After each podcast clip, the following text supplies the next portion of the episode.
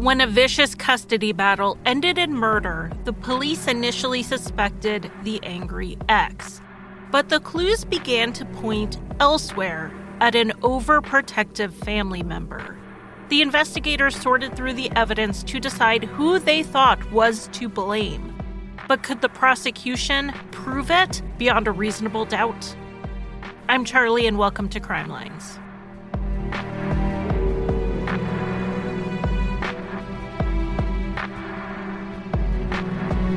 Welcome back to Crime Lines. This is part two of the Fred Jablin Piper Rountree saga. Join me on January 29th on my live stream to discuss this case. I have a special guest, Lainey Hobbs. She is the host of True Crime Fan Club and the Parcast original Crimes of Passion. I will leave a link to the live stream in the show notes. Because this is a part two, you do want to go back and listen to part one before you listen to this. I personally like back to back binging myself, so I understand if you waited until this came out to even listen to the first one. But let me give a very brief recap. In 2004, 52 year old Fred Jablin and 44 year old Piper Rountree had finally found some sort of routine after a rocky 18 year marriage ended in one of the most contentious divorces you could imagine. Fred was awarded full custody of their three children, and he was living in Virginia with them, while Piper would fly back and forth from her home in Texas to see the children for her visitation. On the morning of Saturday, October 30th, 2004, Fred Jablin's neighbor, Bob McCardle, heard three clear gunshots. He called 911 and the police responded quickly. Bob told them what he had heard and also the vague directions the sound came from. He also told them about a shadowy figure who ran by his house. He had no real description. It could have been a man, it could have been a woman. And honestly, for all he knew, it could have been a jogger. But this figure ran across his lawn right after the shots were fired. For over 30 minutes, the responding officers searched the dark neighborhood with flashlights and spotlights, but they didn't see anything. At 7 a.m., they went back to Bob's house to report that they couldn't find anything, and Bob told them he'd call back if he noticed anything else. And it wasn't long before he was making that call. It was 10 or 15 minutes after the police left that Bob and his wife took their dog out for a morning walk. By this point, the sun had started to come up. They walked by Fred Jablin's house, which was in the direction the shots had come from, and they saw something up the driveway between Fred's SUV and the kid's basketball hoop. Because of the length and angle of the driveway in relation to the sidewalk, they couldn't really tell what they were seeing. If not for hearing the gunshots earlier, you have to wonder if they would have just kept walking right on by. But Bob went up the driveway to see what was going on. When Bob got there, he found Fred's body face down in the driveway so Bob yelled back to his wife to call the police. Fred had been shot to death in his driveway, still wearing his pajamas and slippers. Based on the trajectory, it appeared the killer had likely stood near the garage, where they would have been obscured in the dark and not immediately visible from the door. When Fred stepped out to get his newspaper, the shooter only had to advance a short distance before firing. This did not appear to be a close range shooting. They had two indications of this. First, there were no defensive wounds on Fred, and he likely would have tried to defend himself if he saw someone pointing a gun at him. Second, there was no gunshot residue on Fred's hands or even his clothes, and that indicated he was not close to the gun when it was fired. The gunman shot three times, hitting Fred twice with hollow point bullets. A shot to his arm was not fatal, but one to his back was. Hollow point bullets are known for being more lethal than regular pointed ammunition, since they mushroom and expand when they hit soft tissue. The bullet that entered Fred's back hit multiple organs and did massive damage. It's not clear how long Fred was alive in his driveway after being shot, but it does seem unlikely that he would have been saved even if he was found right away. But this evaluation of the crime scene would come later. When the police arrived at the house for the second time, the neighbors told them that Fred had three children living in the house with him, ages 15, 12, and 8. The kids were the first concern. Had they also been killed? Were they being held hostage in the house? Had they been abducted? The SWAT team entered the house in rescue mode. They didn't know what they were going to find as they cleared the empty first floor. Fortunately, upstairs, they found three confused and sleepy, but very much unharmed children who were unaware of what was going on outside their house. The police got the kids out of the house in a direction that avoided any chance that they would see their father's body in the driveway. The police wondered if this was a burglary or an attempted burglary or if Fred was a target, and we don't need to drag this out very long because the neighbors pretty much immediately said it would be a good idea to figure out where Piper was that morning. So while the scene was being processed and the necessary search warrants were being sought, investigators talked to people who knew Fred and Piper and the contentious nature of their divorce. It seemed everyone thought that Piper's old friend Melody would be a good person to talk to. No one saw the ins and outs of Piper and Fred's relationship quite like Melody did. She was even brought in to testify in one of the custody hearings. Her testimony did end up favoring Fred rather strongly, to be honest, but when Piper saw her in court, she thought Melody's testimony would be on her side. She was close at one time or another to both of them. Melody told the police everything we covered in part one and even mentioned that things seemed to have smoothed over a bit between the exes.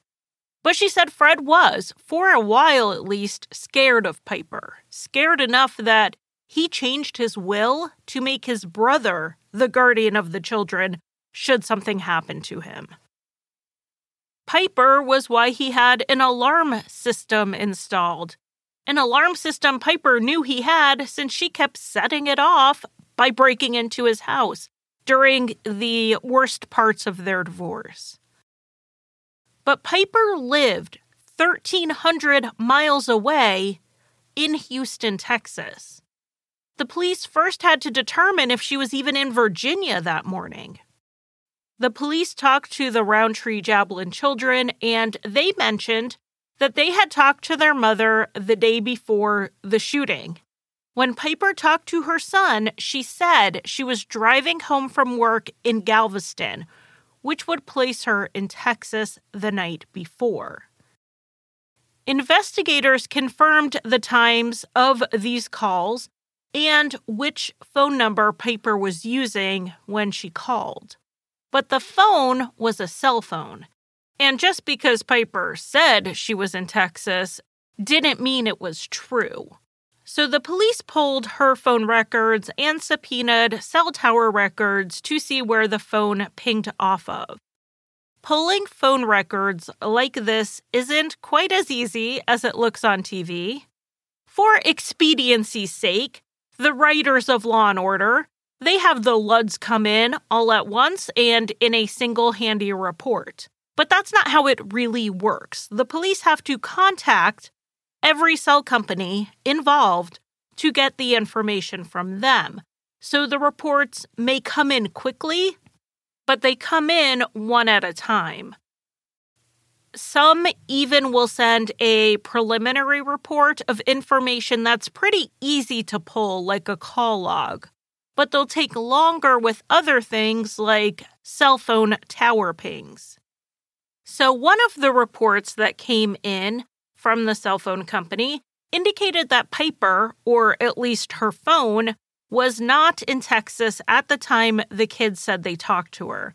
The phone pinged towers in Richmond, Virginia.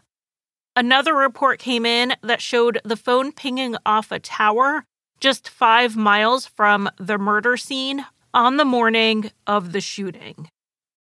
So, from the start, the police are looking at Piper closely and they wanted to talk to her immediately.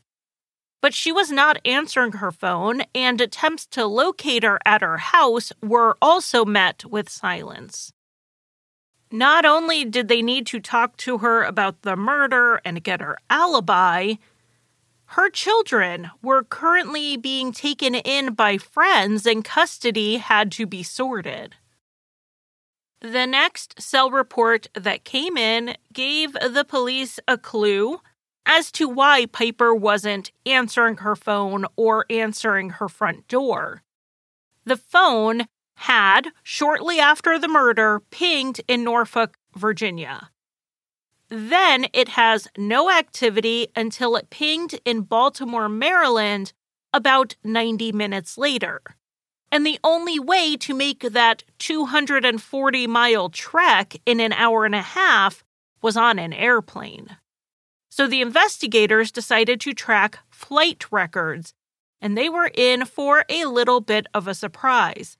There was no record of Piper Rountree flying from Virginia to Maryland, but another Rountree had Tina Rountree, Piper's devoted older sister, who flew into Virginia on Thursday and left at 2:30 p.m. on Saturday, hours after the murder. She was on a flight to Houston with a layover in Baltimore. And when the police learned about this plane ticket, that plane from Baltimore to Houston was currently in the air and due to land in two hours. Two hours is plenty of time to contact Houston and have police officers meet the plane and confront whichever Rountree sister disembarked. They wanted to not just detain the sister who got off the plane, but also confiscate and hold the bags so there was no time to dispose of evidence. They watched as the flight emptied, and it didn't look like either woman got off the plane. They then searched the plane, wondering if she was hiding in the bathroom. They hurried over to baggage claim, but by the time they got there, Tina Rountree's checked bag had been picked up. She had walked right past them, possibly in some sort of disguise. So they still don't know if it's Tina or Piper. Not long after this, more cell records came in, placing Piper's phone near a bunch of hotels in Richmond the morning of the murder. Checking with pretty much all of them, they found that Tina Rountree did have a reservation the night before the murder at the Homestead Suites, but according to the records, she had not checked in.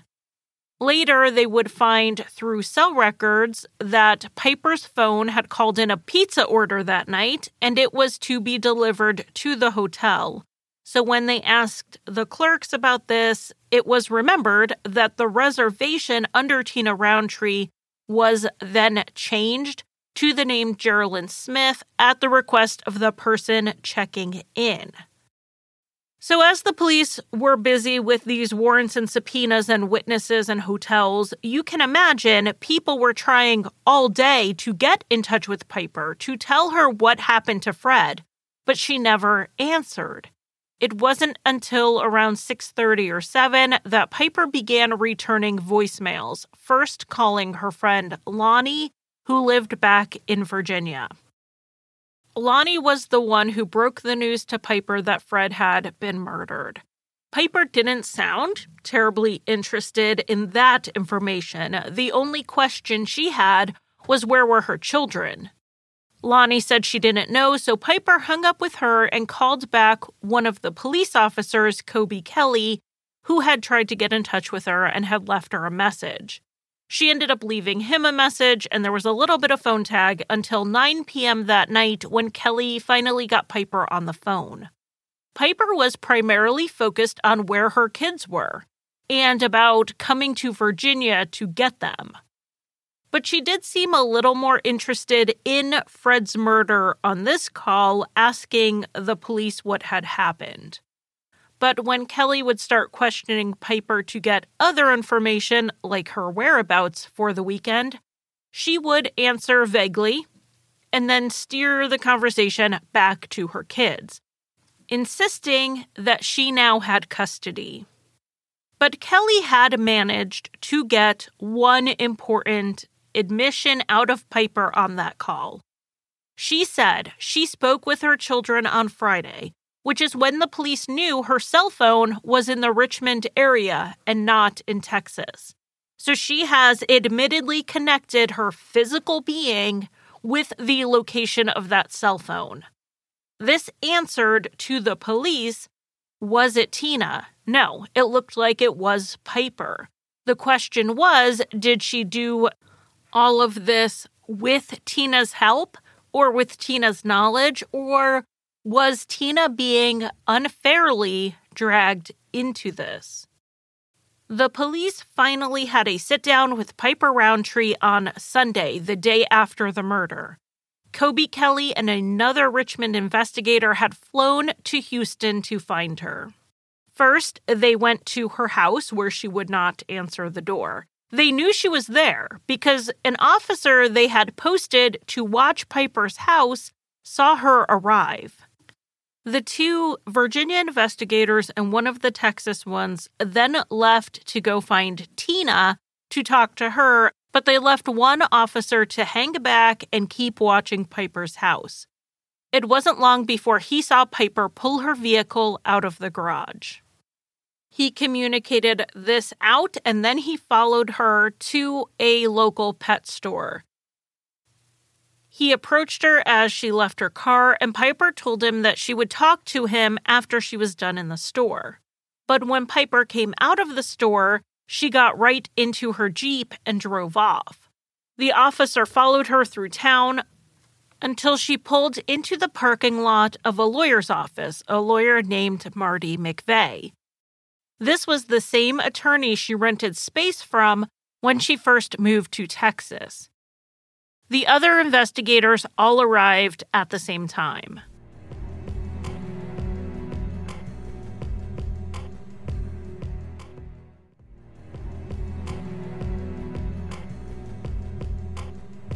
Piper entered the office with the four detectives behind her. She was crying and she told Marty that she wanted to talk to her children. After Marty calmed her down a bit and spoke with the investigators, Piper was permitted to call the kids for the first time since Fred had been killed the morning before. On the phone call, Piper was overheard saying some things that no one, should say to three traumatized children. Remember, their father was gunned down outside their home while they slept.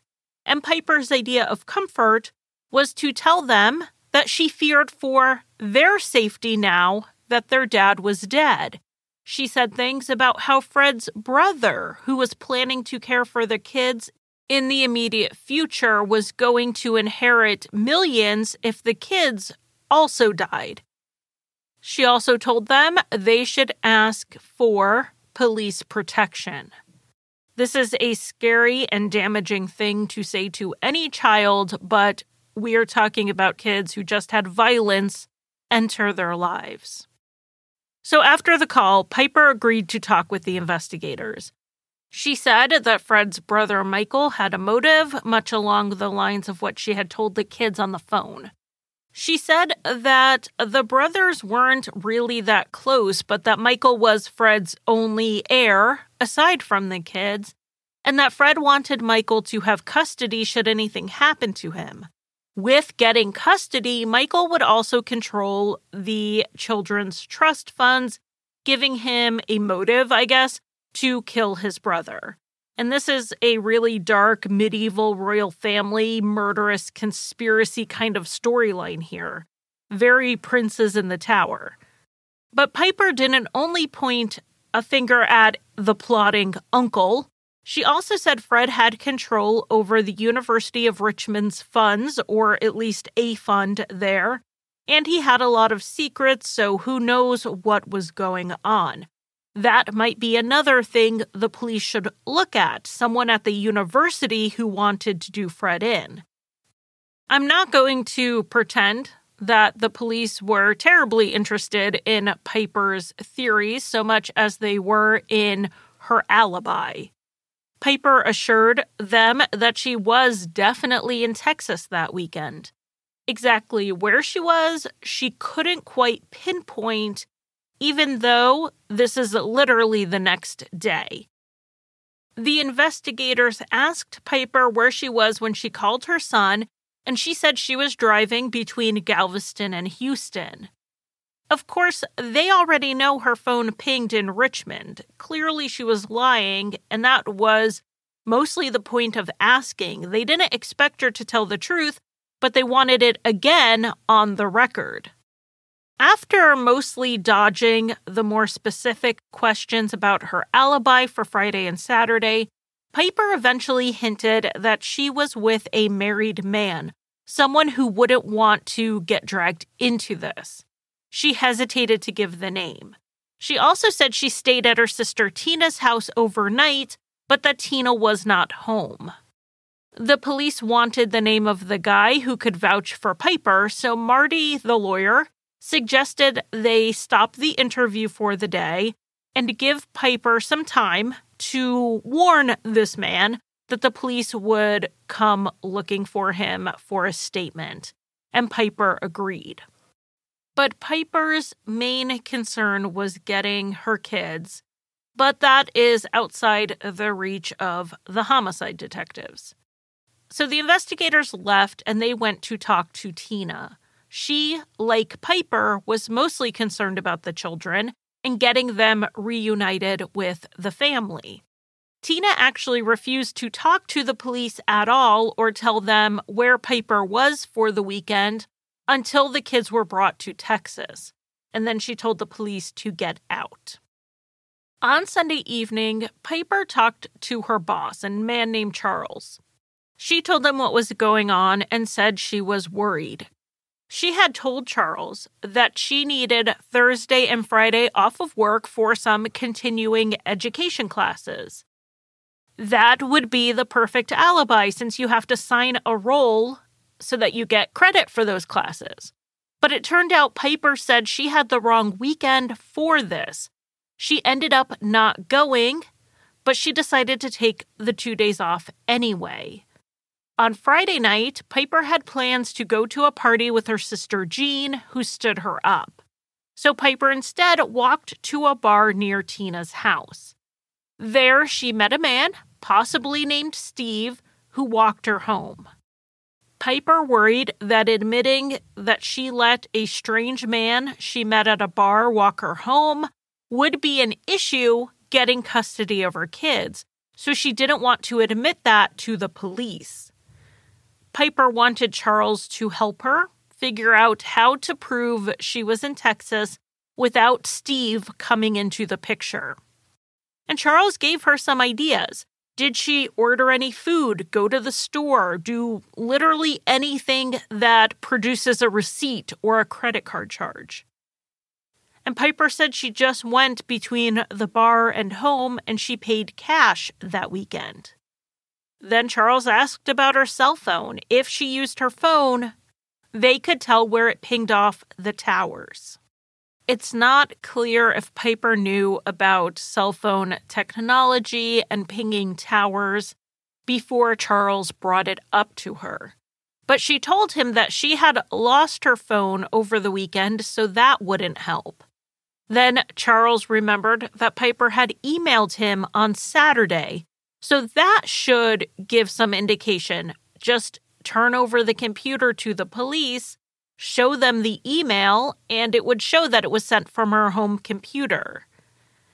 Except Piper said there was stuff on her computer that she didn't want the police to see, so she didn't want to turn it over. Again, it appears to be custody concerns. Charles told Piper to just tell the police where she was, give them this information, forget what else it might implicate her in.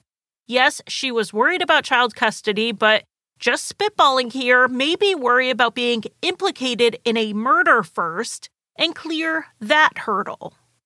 But to clear that hurdle, Piper would have to be innocent, which Charles at the time believed she was. The police and Charles were not on the same page on that. On Monday, November 1st, the investigators in Virginia got the records from the airline about who paid for the flights in Tina Rountree's name. They were charged to a debit card, so there was a paper trail. The card used to buy the tickets was in the name of Jerry Walters, and Jerry was Piper's boyfriend. They then, of course, pull the rest of Jerry's bank records for that account. And from that account, someone bought two wigs. Both were long haired wigs, one blonde and one red. So the police followed up on this, contacting the online store. The woman they spoke with actually remembered this specific purchase because there was an issue with the order. The wigs had been on sale when they were purchased, but the company had oversold the blonde ones. So they shipped the red one with a note saying that they would ship the blonde one when they had more available at the sale price. The customer, a woman, called the company because she really wanted a blonde wig. The store did have more inventory of that wig, but it was not cleared to be sold at the lower price. They could still ship it out if the customer was willing to pay the difference between the sale price she already paid and full price. Not only did the customer agree to that, she paid more to have it overnighted. It arrived two days before the murder and was shipped to a rented mailbox at a shipping store. And that mailbox was rented to Jerry Walters and Piper Rountree. There were other purchases on the bank statement that were made in Richmond the weekend of the murder. One purchase even aligned in location and time, with Piper's cell phone being in the same area. The investigators pulled security footage from some of those stores where purchases were made, but none of them definitively showed Piper. The best they had was one that looked like it could be Piper in a blonde wig. When the police finally sat down with Jerry Walters about this bank account, he said that he opened it for Piper while she was going through her bankruptcy so that she could have an account not in her name. This really sounds like hiding money during a bankruptcy, which isn't a good look, but again, more focused on this murder investigation.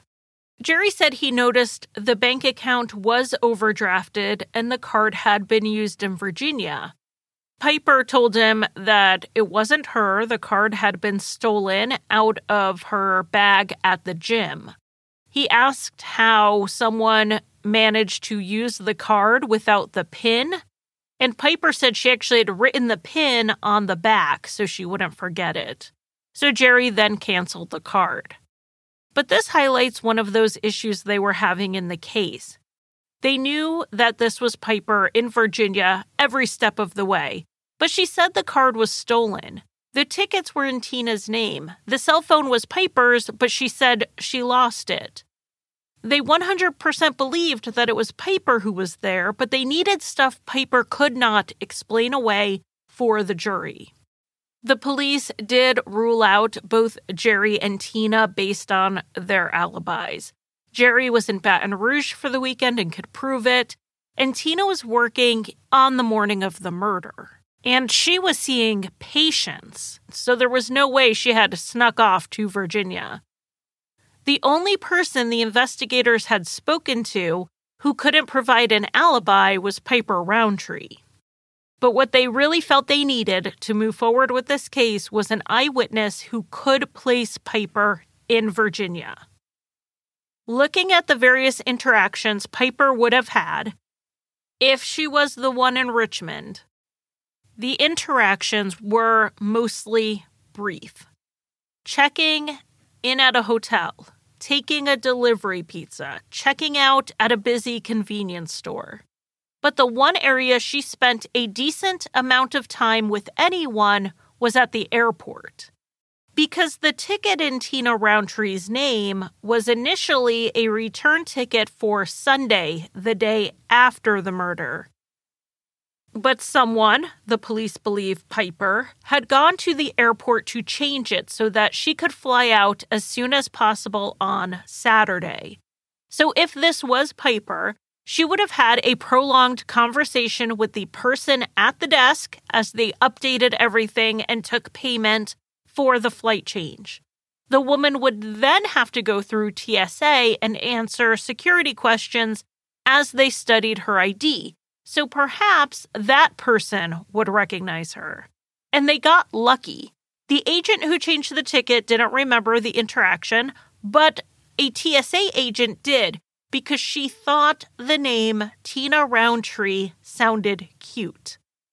And also, the woman checked a gun.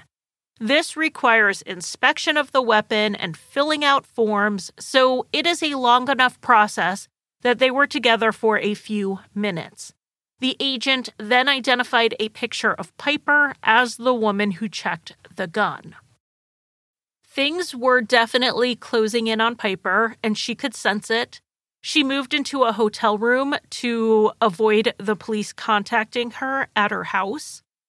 She also did not fly back to Virginia at any point in this first week of the investigation. For all her talk of concern for her children, Piper made no attempts to be with them or to go to Fred's funeral to comfort them. Michael Jablin and his wife, along with the kids' nanny, were the ones getting them through the service, not Piper. Plans were being made for the kids to move in with Michael's family, a man Piper claimed she suspected was a danger to the children and their inheritance. But Piper was too busy trying to avoid arrest, and going back to Virginia really wouldn't help her there. Though she didn't know how much evidence the police had that placed her in Virginia, it had to have sunk in by this point that they had those cell records. She had first tried to say she lost the phone, but she had made other calls in the days after the murder from that number, so it wasn't much of a defense. She lost the phone, it was used in Virginia, and then suddenly she found it again in Texas. So the story would shift to the phone being a shared communal phone, and we will get into that later.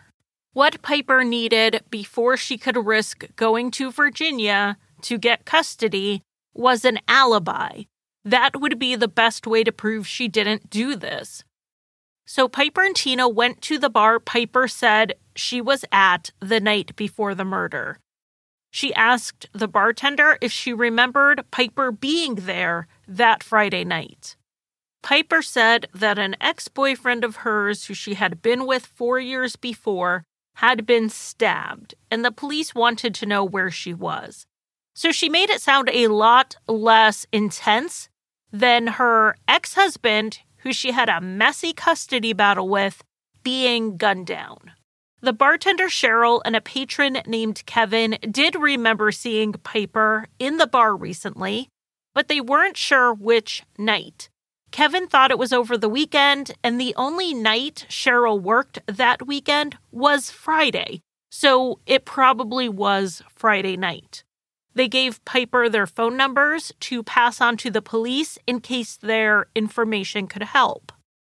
Piper and Tina left the bar, and then they came back 30 minutes later with legal forms and a notary. Piper asked Cheryl and Kevin to write down their statements saying that they saw her in the bar on Friday. And then the man would notarize them immediately, and Piper could submit them to the police. Cheryl and Kevin both told Piper to just give the police their cell phone numbers and they would talk to them directly. Neither felt that sure that she was definitely there on Friday that they would make a notarized statement claiming that. Piper started to insist that they give these signed statements, but Tina talked her into just leaving. Piper did turn over the numbers and the information to the police, but she said she could not find the man who had walked her home, but she'd keep looking. She also told the police that she sent an email to someone from her house on Saturday, and a neighbor had delivered Girl Scout cookies, which would prove that she was home. But that information wasn't really going to help. Cheryl, the bartender, had checked the bar tabs and found out that Kevin hadn't been in the bar at all on Friday night. So there was no way he could have seen Piper on Friday. And Cheryl remembered that she actually did go to the bar on Saturday night. She wasn't working, but she showed up for a little while with some friends. Since Kevin's bar tab showed that he was also there Saturday night, they were both now pretty sure that it was Saturday night that they had seen Piper. So alibi number one is gone. As for the Girl Scout cookies from Saturday, that didn't work out much better. The neighbor who delivered them said that the woman who answered the door was not, in her view, Piper. She didn't get a good look at the woman because she had a baseball cap pulled low and she wouldn't open the door all the way. But her build was larger than Piper's, which would match Tina. The neighbor also said there was a black SUV in the driveway, which was the vehicle Tina drove. If it was actually Tina at the house on Saturday afternoon after she finished work, she could have also sent emails or done whatever else would set up an alibi at Piper's house. This Girl Scout cookie alibi not only did not help Piper, it hurt Tina. It was making it look like Tina did have some involvement, even if it was after the fact. And then the police interviewed a friend of Tina's who gave them the final pieces to give an idea of what Tina may or may not have done. The friend is given a pseudonym in the book Die My Love. They give her the name Carol, so we're just going to go with that. Carol claimed Tina confessed to her that Piper had gone to Virginia to kill Fred, but it didn't sound like Tina knew ahead of time that she had done this. Tina was just helping Piper get rid of some of the evidence. Carol actually agreed to help and took some of the evidence herself to get rid of. She said she spoke with an attorney who told her to go to the police, but not wanting to be involved any longer, Carol brought the stuff to Piper and gave it back to her. She said Piper was, at the time, staying in the hotel in Houston. And as odd as this may sound, the story was backed up with CCTV footage. The hotel had outside security cameras. The police were able to find the footage of Carol pulling up, getting a hotel valet to bring her a luggage cart, and then she unloaded the items from her trunk onto it. She gave the valet a tip and he wheeled the stuff inside. So now the police weren't just looking at a warrant for Piper's arrest, but for Tina's as well. And the final pieces were coming together when someone at a rental car agency in Virginia had a rental to Tina Rountree, but identified a picture of Piper Rountree. In the meantime, the Houston airport parking garage noted that Piper's car had been parked there the weekend of the murder. An arrest warrant was issued. On Monday, November 8th, 2004, the investigators were ready to arrest 44 year old Piper Rountree. And they weren't even going to have to go to Texas to do it and deal with extradition. Piper was coming back to Virginia. It was really her only choice. Fred had been killed nine days prior, and custody for the children was still to be determined. On that day in a Richmond court, Michael Jablin and his wife planned on asking for full custody, while Piper was going to show up to do likewise. But the judge had already been informed that the arrest warrant for Piper had been issued. Knowing Piper was going to be taken into custody after the hearing, the judge gave Michael temporary custody pending the outcome of the criminal investigation. When Piper, very disappointed, drove off with her brother and attorney after this hearing, the police pulled them over and arrested Piper. Piper asked for a lawyer, and that was the end of any cooperating with police, not that she had done a ton to begin with. Piper was charged with unlawful use of a firearm and first degree murder. She was denied bond and held pending trial. Meanwhile, the Houston police arrested Tina at her work. She was charged with tampering with evidence, which is a felony. But the investigators made it clear to Tina that they would like her cooperation in the Virginia case against Piper, and the longer she waited to talk to them, the less they would need her.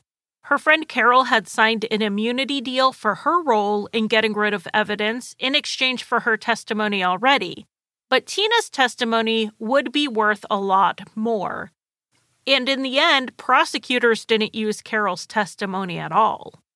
Tina did have quite a bit to lose here. A felony could cost her her nursing license, and her career. But Tina would not make any deal that required her to turn on Piper. Tina said and still says she believes Piper is innocent.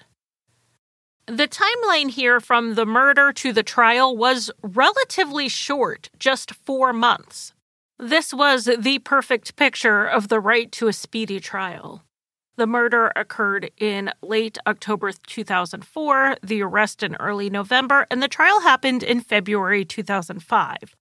The main reason this case could move so quickly was that there was no forensic evidence. That type of evidence takes time to process, test, retest, turn over to the defense for their testing, reports being drawn up, reports being disputed, and so on. This case had none of that. This was going to be 100% circumstantial, and the sides were able to prepare pretty quickly after the pretrial motions were dealt with. The most notable of the pretrial stuff was the defense challenging the various eyewitnesses who saw Piper in Virginia that weekend. In the end, the state had found seven. The defense wanted their testimony excluded because the police, in their view, improperly obtained the identifications. Rather than showing the witnesses a photo array, they only showed them pictures of Piper. At the hearing over this motion in January 2005, the various witnesses were all brought in and asked to identify the woman they had seen three of them could not point Piper Rountree out there in the courtroom. In fairness to them, this was months later, whereas when they saw the picture, it was days later. Plus, Piper had gained about 20 pounds after her arrest.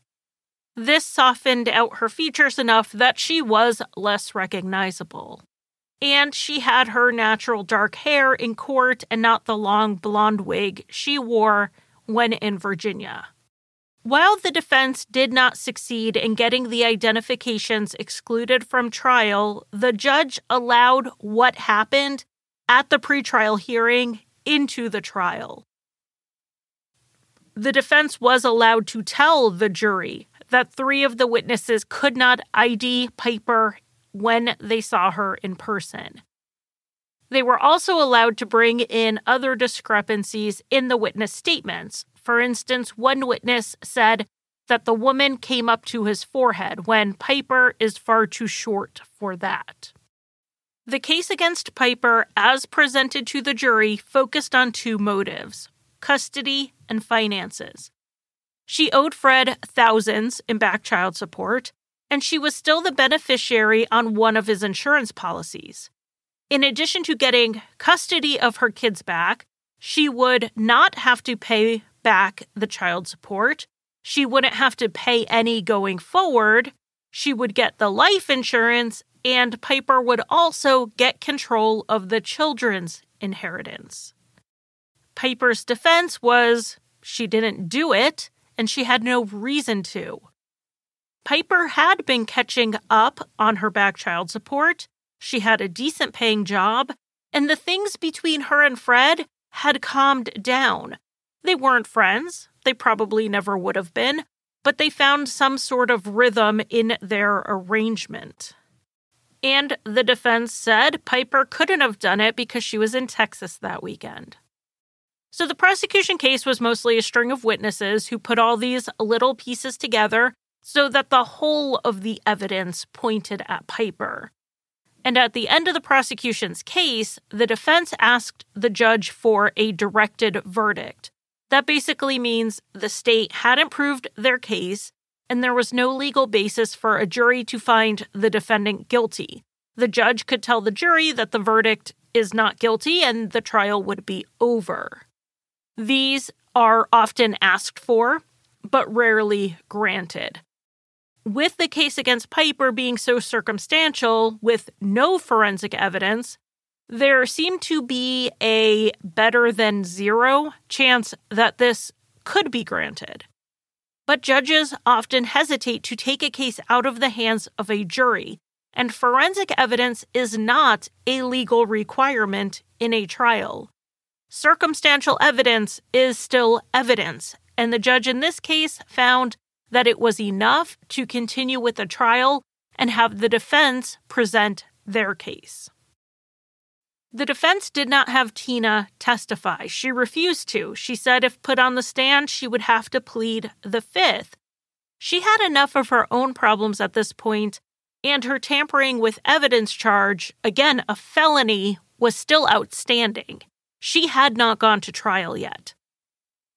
But this was fine with Piper's defense team because they decided they were going to present Tina to the jury as a reasonable alternative suspect.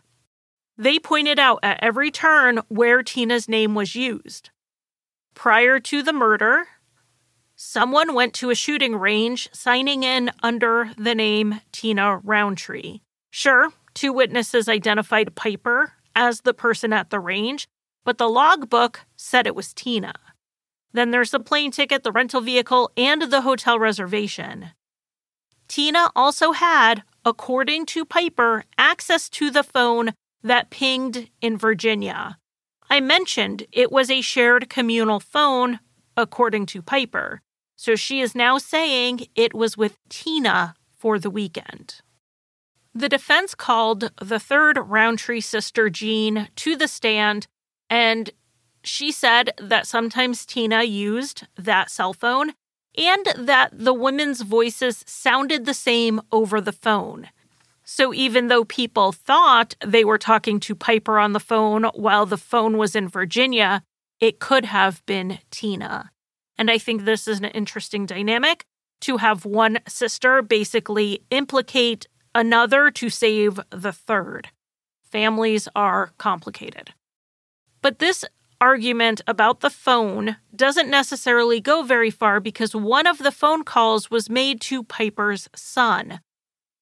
to not make her children testify against her and endure additional trauma, Piper agreed for their police interviews to be admitted and not cross examined.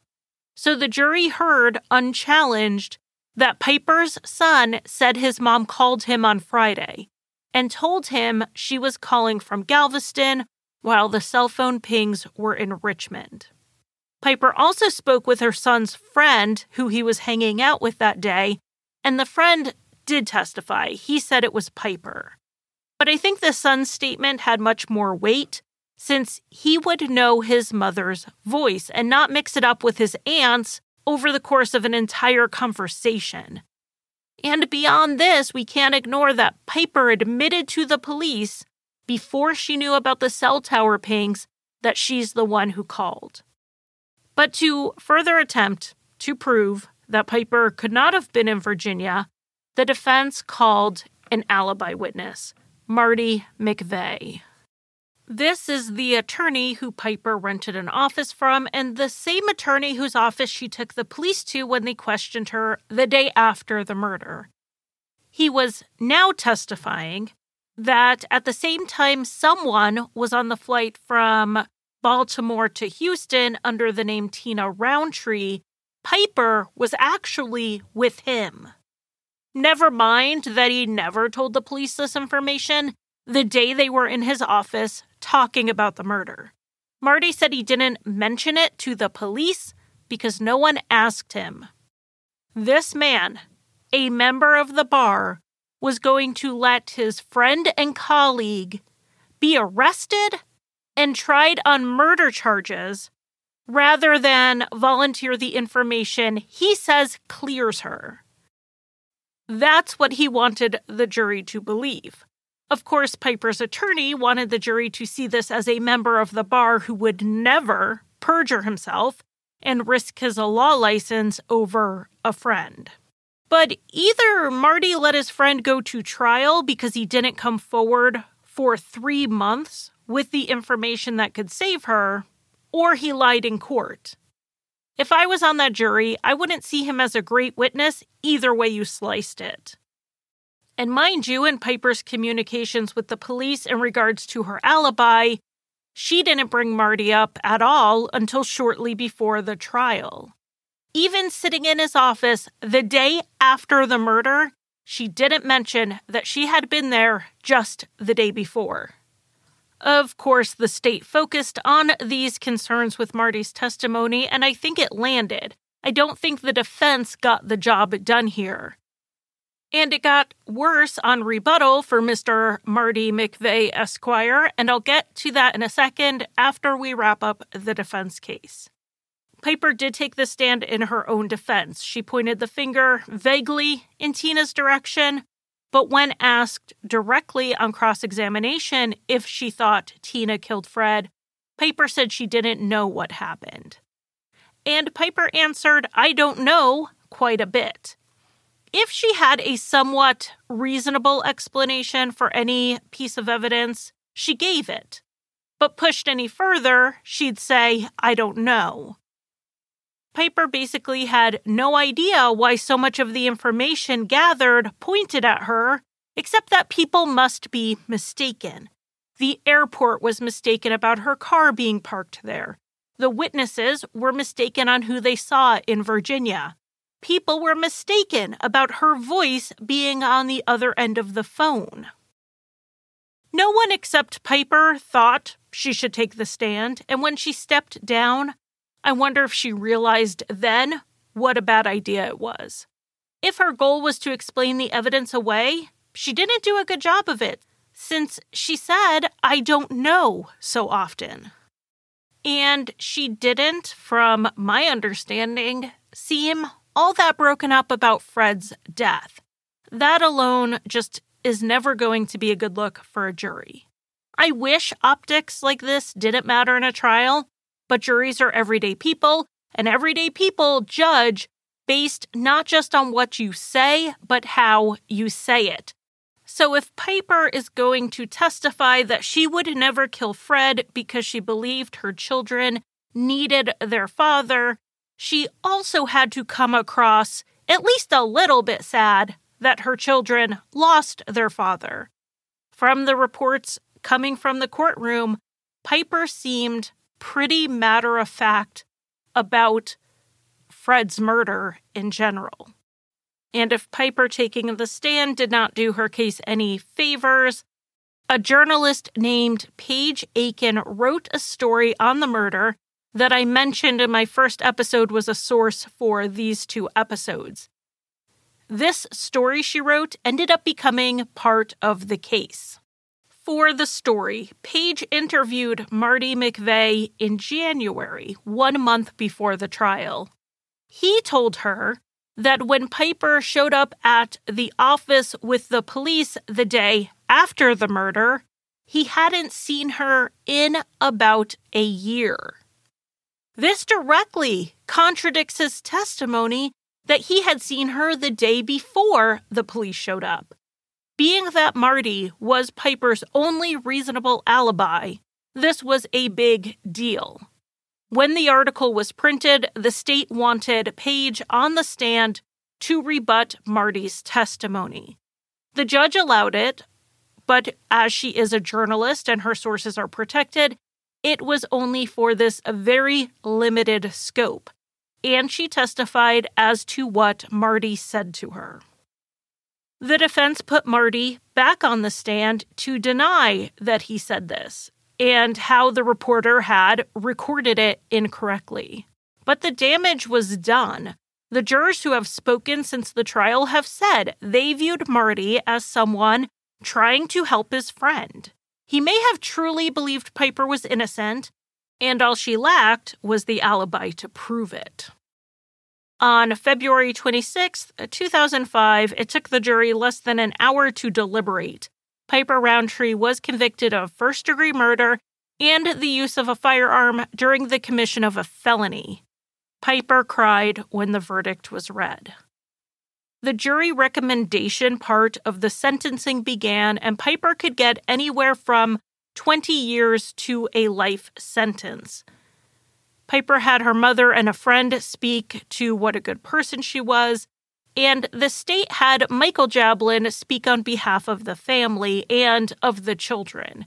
He was able to convey both the scope of the trauma the children had experienced, but also the path to healing that they were on. Something that really stood out to me was that at the recommendation of the children's grief therapist, Michael had photographs of both Fred and Piper in the home.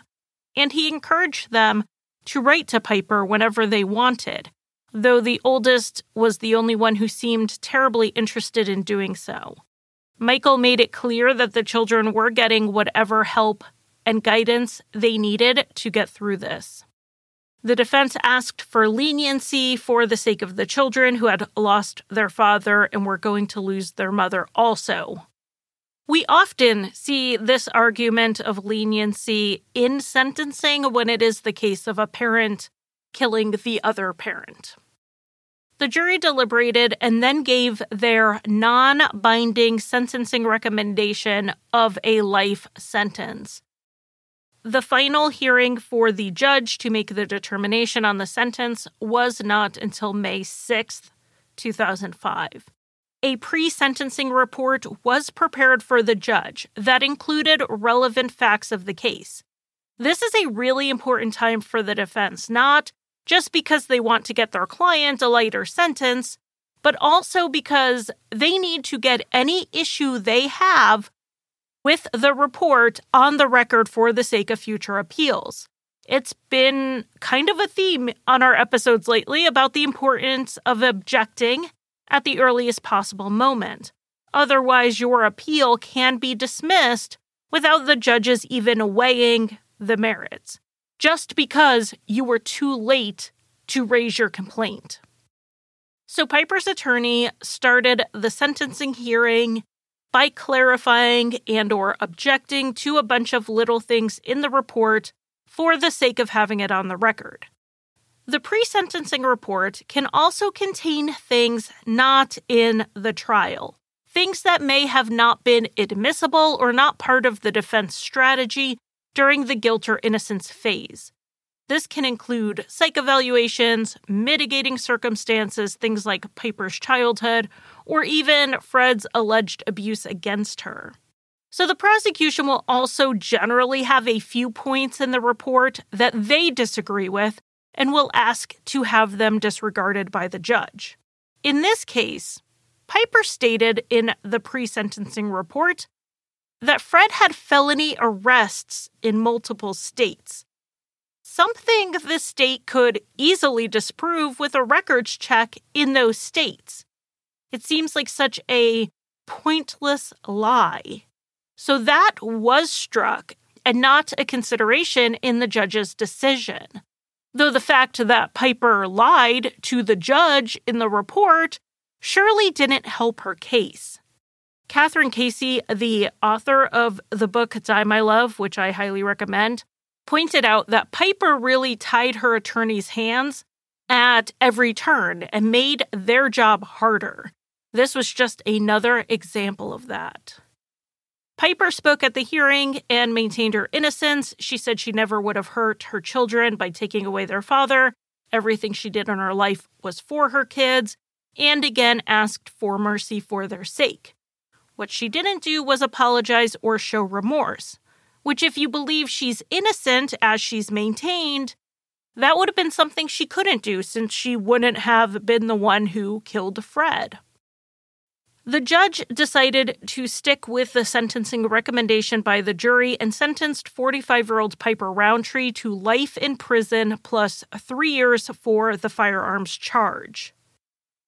Now, Tina Rountree went on to plead guilty to tampering with evidence in a deal that kept her out of jail and allowed her to keep her nursing license. Reportedly, she does not hold ill will towards Piper for using her as the alternative suspect at trial. Tina believes Piper was framed, possibly by someone at the University of Richmond who killed Fred to cover up for something else. Within a month of her sentencing, Piper gave an interview to the Associated Press to tell what she thought really happened. And she stuck more or less with what she said when she sat down with the police the day after the murder. She said that Michael hated her, hated her family, and he inherited $2 million from his brother's death. $2 million is a huge motive. The only issue with this is that Michael didn't inherit $2 million. Michael was the trustee of the estate on the behalf of the children. But that didn't mean he could just spend that money on himself or however he wanted. This money was accounted for and was set aside for the children. 100% of Fred's estate was inherited by his kids. Michael didn't inherit anything. And he and his wife took on raising three wonderful but traumatized children on top of caring for their own children. Of all the people Piper could point a finger at in her desperate attempt to get away with murder, I find it particularly disgusting that she points at the person she should be thanking from the depths of her soul for taking care of her children. Can you imagine if your brother was murdered and a grief counselor told you to leave photos of the person who killed him up in your home for the sake of the kids? For the sake of the children, Michael Jablin walked by Piper's photograph every day. I cannot even imagine how hard that was. In this same interview with the Associated Press, Piper said she was a victim. She was a victim of Fred's abuse, and then she was re victimized by the system, the corrupt police, and overzealous prosecutors. Due to Virginia's parole laws, anyone having served at least 10 years of their sentence can apply for geriatric release when they turn 60 years old. Piper turned 60 in early 2020 and applied for parole. It was, as expected, denied in March 2020. Piper Rountree maintains her innocence. Thank you for listening. You can find Crime Lines on Facebook, Twitter, and Instagram by searching for Crime Lines True Crime. Crime Lines is on Patreon, where I offer early and ad-free episodes, as well as bonus content. Visit patreon.com slash crimelines. If you want to buy me a coffee, the official drink of Crime Lines, you can give a one-time donation at basementfortproductions.com slash support. I also live stream two or three times a month on Get Vocal. To see my upcoming live stream schedule, follow the Get Vocal link in the show notes. And if you need a palate cleanser after listening to heavier true crime shows, check out Rusty Hinges, an allegedly funny history, mystery, and true crime show that I co created and write for.